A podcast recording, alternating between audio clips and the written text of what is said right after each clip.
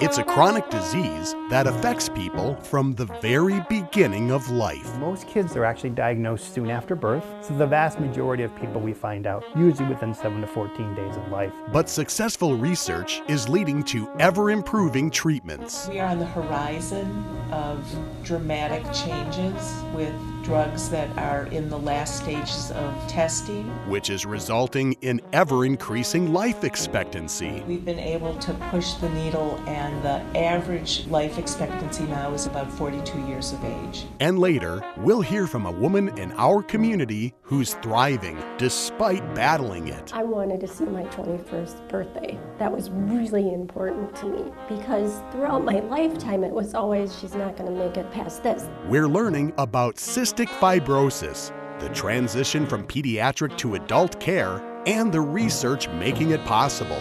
Inside this edition of CTSI Discovery Radio. Welcome to CTSI Discovery Radio. I'm your host, Brian Belmer.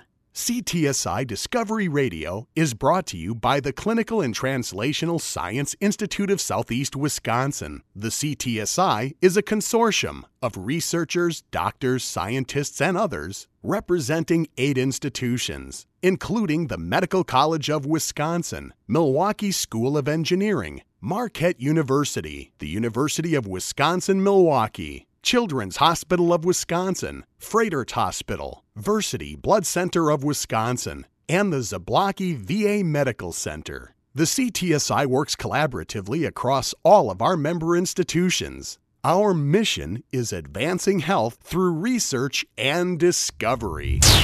It's possible, maybe even likely, that you've heard of cystic fibrosis, or CF. But if you're like me, you probably don't know much about it, its complexities, its consequences, but also the increasing hope for finding a cure for it through rapidly advancing research. Today we'll learn about CF, beginning with a look at its diagnosis and pediatric care. For this, we had a conversation with Dr. Nicholas Antos, director of the Cystic Fibrosis Center at Children's Hospital of Wisconsin. As a starting point, Dr. Antos gives us a brief overview of what cystic fibrosis is. Cystic fibrosis is a genetic disease where mucus can build up in different organ systems in the body, and most specifically in the lung and the pancreas. And this over time causes increasing problems in the body and problems with their lungs and their digestive system. He then provides a more specific explanation of the cystic fibrosis transmembrane conductance regulator, or CFTR, gene and the role it plays in people with CF. So what the CFTR gene is, is it makes a chloride channel in the cell surface, and this is in a lot of different cells in the body, and this helps to move chloride, which obviously everybody thinks of as part of salt, which is sodium chloride. It helps to move that chloride in and out of the cells normally. And when this chloride isn't being removed from the cells normally, when it's not working, what happens is you can get a buildup of mucus. So instead of your body being able to clear out mucus, it gets stuck and can get really, really sticky. And so that's what causes the problems in cystic fibrosis. Understanding that, how then does CF specifically affect the lungs? When the chloride channel isn't working in the lungs, the chloride can't move correctly. And so instead of having nice thin mucus, it gets thick and sticky, and people with cystic fibrosis can't get that mucus out the way they should. That buildup of mucus in the lungs is problematic for a few reasons. Bacteria likes that sort of environment, and so bacteria also starts to grow in the lungs. And then that causes the mucus to get even thicker and even stickier, and really it's that mucus that then leads to the infection with the bacteria, and all that stuff is what causes long term problems in the lungs. And the buildup can be dangerous, even life threatening. Yeah, it can. And everybody's a little bit different. Some people get an easier time with it, some people get sicker earlier. But all the treatments that we do help to move out that mucus that gets stuck in the lungs, try to help prevent all that buildup and that bad infection. It also requires CF patients to see their care providers frequently. People probably don't realize that we actually see the patients no less than every three months, so four times a year at least, and more when they get sick. So they're coming to our clinic here quite frequently. He says while it's vital for patients to minimize contact with bacteria and germs, there's no concern for other people to be around someone with CF. With one notable exception, another person with CF. People with CF are not contagious, so there's nothing that people without cystic fibrosis need to be worried about. But people with cystic fibrosis can't be around anybody else with cystic fibrosis because they do have then the ability to swap that bacteria amongst themselves. Pretty isolating for the people with cystic fibrosis. They can't really get together in groups because, again, it's dangerous for their health. Another misconception is that it only affects the lungs. Dr. Antos says it often affects other organs, most commonly the pancreas. The pancreas makes the digestive enzymes that helps you to absorb food. There's a specific tube that those enzymes are secreted from the pancreas, and that tube gets clogged with mucus as well. So kids with the more severe types of cystic fibrosis, we start giving them enzymes to help them absorb food right away. In addition to severe mucus buildup, there can be a wide variety of other symptoms. If they get more of that mucus, they'll cough more. They sometimes do need to come into the hospital for IV antibiotics and oral antibiotics a lot of times when they get sick. And as I mentioned, the people who have the pancreas problems need to take enzymes and they need to do that with every meal. Next, Dr. Antos explains the variables involved in who develops CF versus someone who doesn't. The problem is on one of the chromosomes. You have two copies of the gene that makes that chloride channel that we were talking about, and you need to have a problem in the genes on both of those chromosomes in order to truly get cystic fibrosis. So all of the parents are carriers for one of those gene mutations, and the child has to get the mutations from both parents in order to get the disease. How common is being a carrier for the CF gene? Being a carrier for CF is not that uncommon. About 1 in 30 Caucasians are a carrier for the CF gene. It does happen in every other race, it's just more common in Caucasians. If two parents are both carriers, what are the chances their child will be born with CF? Every time two carriers with cystic fibrosis have a child, they have a 1 in 4 chance of the child having cystic fibrosis, a 50% chance of the kid being a carrier, and then a 1 in 4 chance of them getting none of the genes. So then, how many people have CF in the US and in Wisconsin. There's only about 30,000 people in the country with cystic fibrosis, so it's not a very common disease. And there's about 650 people here in Wisconsin with cystic fibrosis. We'll meet one of them later on today's show. But next, let's learn how CF is diagnosed. Most kids are actually diagnosed soon after birth. Every child who is born here in the state of Wisconsin gets some blood sent to the state lab, and it tests specifically for cystic fibrosis on the newborn screen. So the vast majority of people we find out, usually within 7 to 14 days of life, that they have cystic fibrosis from that newborn screen. And there's another common test. Something called the sweat chloride test, and that checks to see if your sweat chloride level is elevated, and that's considered the final gold standard for diagnosis of cystic fibrosis. But the vast majority we find out from the newborn screen. But while it's typically diagnosed shortly after birth, there are cases where CF isn't detected until later. It doesn't develop later in life, but there are a few people every year that we miss on the newborn screen. Then we order a sweat test and do that as a way to diagnose it in older people. Does CF affect patients generally the same? Or is it more accurate to characterize the level of severity on a spectrum? There's different types of CF. Specifically, if you have the more severe types of genes, it affects both the lungs and the pancreas. If you have some milder genes, it won't be quite as severe and it may not affect the pancreas. Some people get sick really early and need more medications earlier, and some people are just lucky and don't get a whole lot of illness. What factors can account for the variance between patients? Some is how severe that genetic variant may be, meaning if you have genes that make the chloride channel not work at all versus a little bit, that affects how bad your cystic fibrosis may be. Other pieces that contribute to it are specifically what bacteria they have or how sick they get. Dr. Antos says treatments for CF also vary between patients, especially when patients receive various treatments. Everybody's on a slightly different regimen. For the people who need pancreatic enzymes, we start that the first time that we see them. We start to add some breathing treatments, something called chest clapping, where they actually pound on the baby's chest to help them move the mucus. And we add other inhaled medications and inhaled antibiotics. Are there clinical trials for pediatric patients with CF? Absolutely. Essentially, every patient is evolving involved in research pretty soon after birth because everybody's enrolled into a big national database. So then we can see changes in cystic fibrosis, especially as we get closer to being able to cure the disease. Speaking of a cure, does Dr. Antos believe we might be close to finding one? We're amazingly close considering what a rare disease it is, and so probably a lot sooner than we would have thought. We will have a medication that will effectively cure cystic fibrosis. The outlook is completely different than it looked like 10 years ago. I have no doubt that the vast majority of people with CF are going to live nice long lives into adulthood. It's going to be a completely different world than we used to see in cystic fibrosis.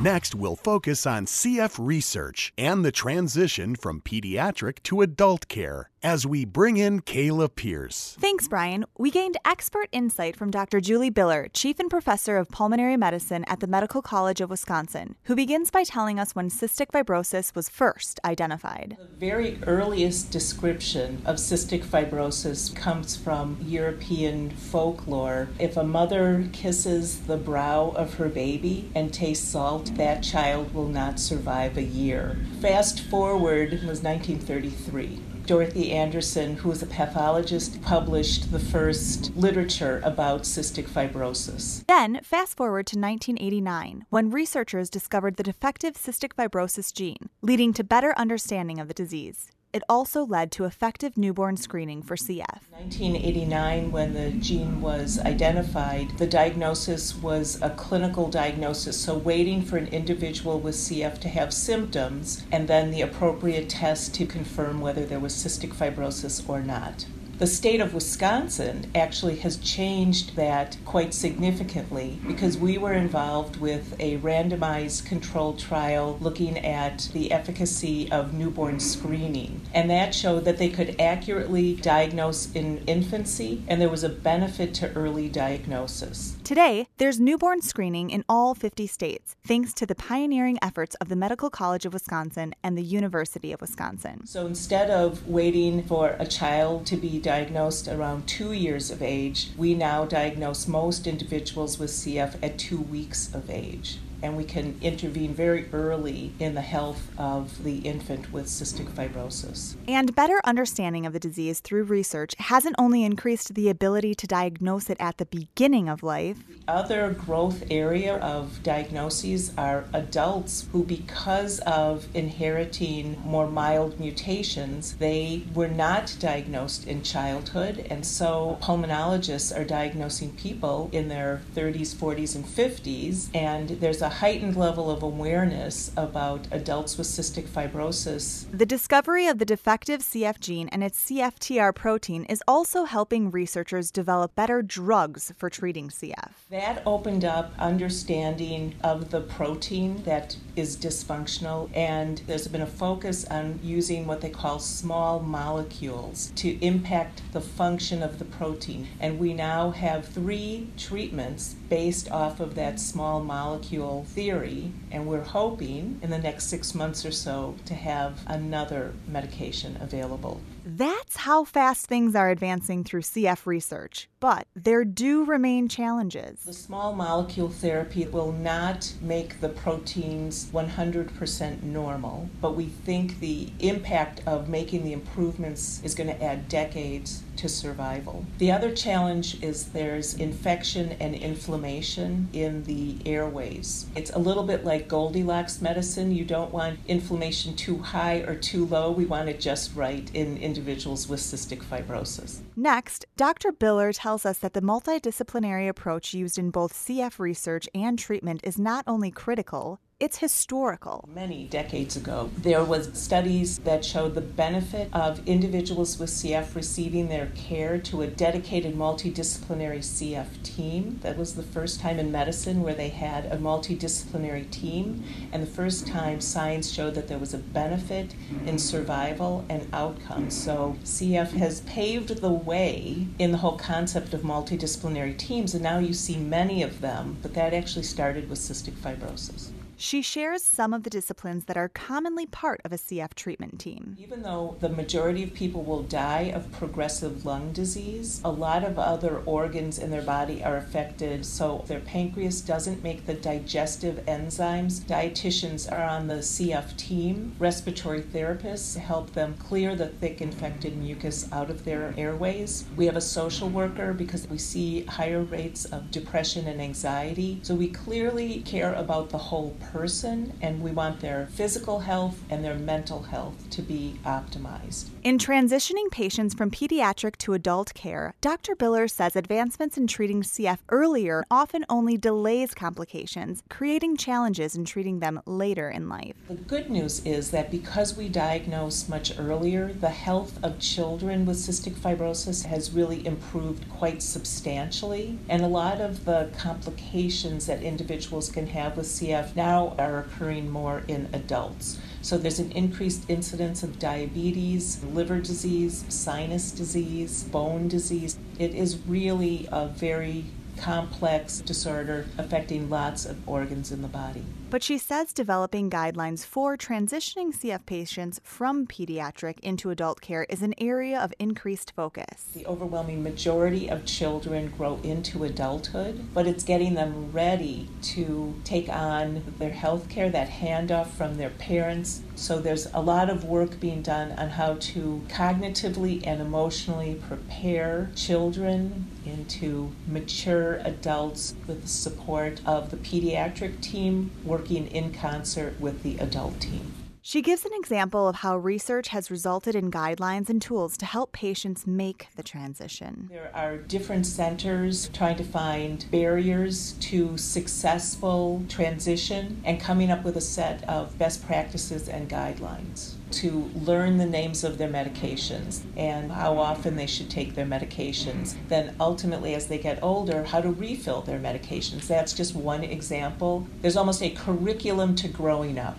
Transitioning CF patients from pediatric care to adult care can be challenging, but these challenges are welcomed because today they're making it to adulthood. In the 1930s, most people with cystic fibrosis died in infancy. In the 1960s, most didn't make it out of kindergarten. When I started getting involved with cystic fibrosis, the median survival was about 25 years of age. And we've been able to push the needle, and the average life expectancy now is about 42 years of age. In her years of CF research, Dr. Biller has seen many discoveries that have translated into improved patient care. One is that we have a larger armamentarium of medications to treat our patients. Secondly, we've had improvements in the devices to deliver the treatment. And that just makes it easier for patients to have long, happy, productive lives. And she says with ongoing research, both quality and quantity of life will increase. We think with some of the new therapies that these are going to be significant game changers, and the hope is that we'll be adding decades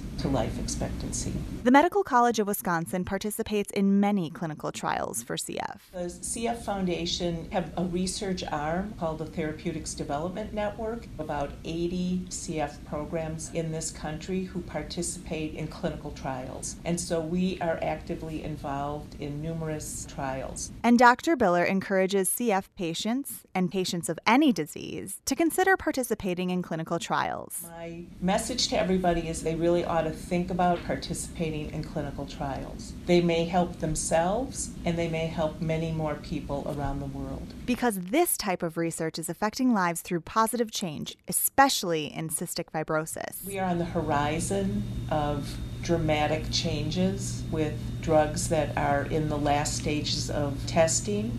What CF looks like today will not be what CF looks like in the future. What's it like going through life with cystic fibrosis? Today, we have an opportunity to find out. By all accounts, Amy has a full life. I have a husband. I have family that I do a lot with, and I have a wonderful church family. I love crafting. I'm involved with a book club, and that takes up a lot of my time. But living with cystic fibrosis, she's also had a life full of challenges. A lot of focus in my life, obviously, is my health, but I do try to live as normal of a life as possible. For Amy, normal is planning her daily life around her disease out of sheer necessity. I schedule my time around my health and around my routine regarding when I have my treatments, things of that nature. And that's been her normal since being diagnosed with CF as a young girl. I was diagnosed at five years old. I can remember it as if it was yesterday because I had a lot of issues. My mom brought me to the hospital all the time. She knew something wasn't right. She remembers the chloride sweat test she underwent to test for CF. Well, I had negative results from that. So, next, Amy's mother brought her to see a specialist at Children's Hospital of Wisconsin. And even though my sweat test had been negative, he wanted to treat me for cystic fibrosis. And she's been treated for it ever since. Her earliest memories of having CF aren't bad memories at all. I remember my mom and the doctor talking to me about it, and my mom explained what I needed to do, and for me, it was easy. Amy says her mother is a big reason why it was easy. My mom didn't want anybody to treat me differently. She wanted me to have as normal of a life as possible. I had a fairly normal childhood in my eyes. But her CF came with symptoms that, even at an early age, reminded her and others of her chronic disease. I coughed a lot from a very young age. I was very aware of my cough and very aware of my stomach. If I did not take the medication to absorb the nutrients, I would have a lot of pain. In time, her persistent cough became a source of unwanted attention. When I would cough, it just seemed like people would turn and look at me, and I was very aware of people's responses to how I coughed. CF also created certain limitations for her. The limitations were always athletic. If I ran too hard, I would cough, and people would stare at me. And so I would avoid that. In addition to medications that she took, Amy remembers her daily chest physical therapy as a child. So my mom and dad did this three times a day. They would pound or clap my back to kind of drain the mucus from my lungs so that I could cough it up. While this doesn't sound like much fun, my mom and dad were good at trying to make it fun. So my dad would do Name That Tune. Then he would beat to different tunes, and I would have to guess which song he was playing. So, as a child, with all her parents did to make her life normal, did Amy have a sense of how serious of a disease cystic fibrosis is? No, even though I knew my cough was different, I didn't think I was different. But the transition from childhood to adolescence brought change, making an already awkward stage of life even more difficult because of her CF. Girls at that time deal with acne and braces, new women issues. And then on top of that, having therapy, I started to have to do aerosols, getting up an hour early to get to school. Once at school, the challenges only got worse. I was teased tremendously in middle school. I was called Weezer. I was asked often when I was going to die.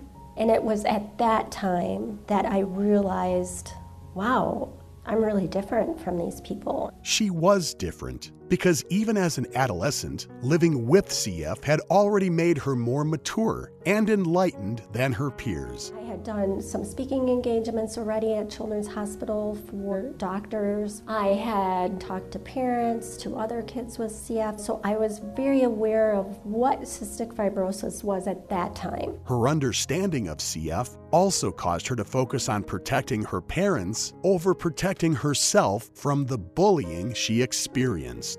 Was making sure that if anything bothered me about my disease, they did not know about it. Protecting my parents from knowing that I was being teased, knowing that the school that I was going to was not the best school for me. And so, keeping it to herself, Amy continued dealing with the bullying. Gym class, I would have to stop and catch my breath and cough. And so we had to have my doctor write a letter saying that I could no longer participate in cardiovascular activities. I exaggerated that I couldn't do things but really, I didn't want to be teased anymore. To the extent that she needed to make a change. I knew if I stayed in that school system, I would have isolated myself from people at that time. So I asked my parents if there was another place that I could go, and that changed everything for me. A new school meant a new opportunity. I told everybody right away what I had and explained it. New friends. I made very good friends. I had a boyfriend. I went to prom. New experiences.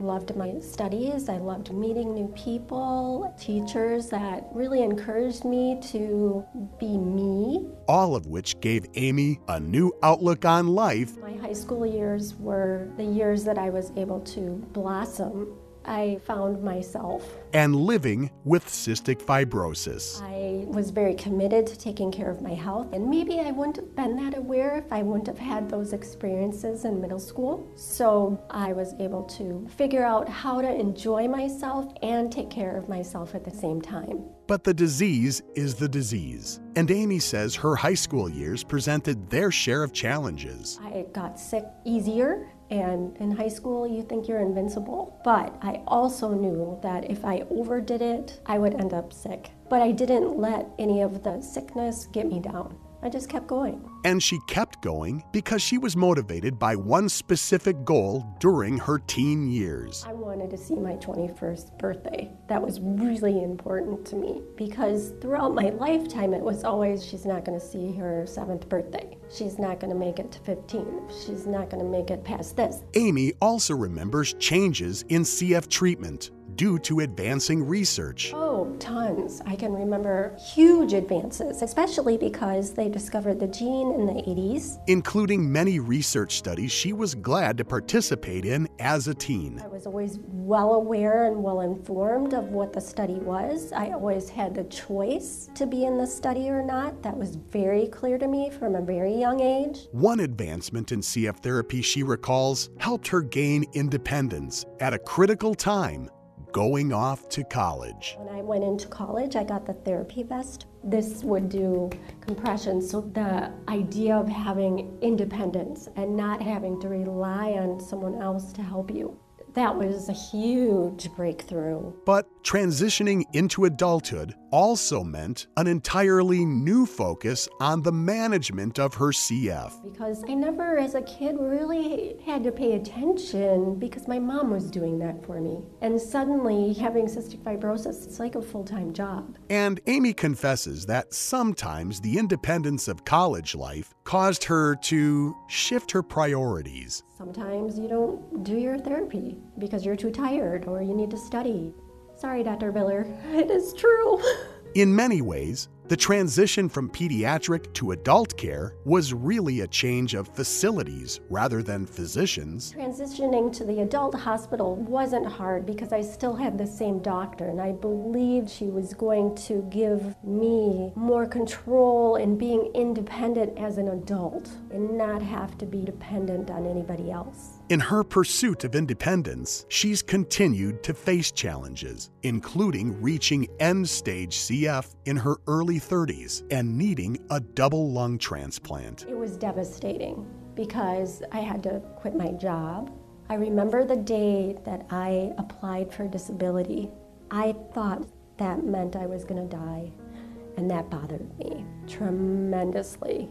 But new lungs meant new life. Waking up and taking that first breath, it was as if wind was rushing through my entire body and my entire life. It is beyond a miracle. And she's equally awed by those who made it possible. Oh, it's incredible. A family is going through the worst situation and finds it in their hearts to donate their loved one's organs so that someone else can live. Oh, I'm gonna get choked up. Now in her 40s, Amy continues to battle CF. Once you get a transplant, that doesn't mean you're cured. There's still work to do. I'm an older CF patient. I still do my aerosols. Occasionally, I do chest physical therapy. But even with all of that, life is a blessing. Does she think there'll one day be a cure? Don't know about a cure, but do I think that there could be a maintenance drug that would change people's lives? Yes, because of the advancements. Until then, she has words of encouragement for anyone fighting cystic fibrosis. Enjoy life. Be thankful for something every day. Never give up, ever. Keep fighting and keep moving forward. Just like Amy. And now we're moving forward to wrap up this edition of CTSI Discovery Radio.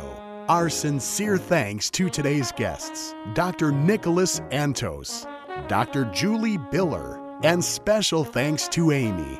On behalf of the Clinical and Translational Science Institute of Southeast Wisconsin and all of our affiliate partners and members, along with Kayla Pierce, I'm Brian Belmer, wishing you happier, healthier days ahead. CTSI Discovery Radio is written, produced, and hosted by Brian Belmer. The CTSI and this program are under the direction of Dr. Reza Shaker.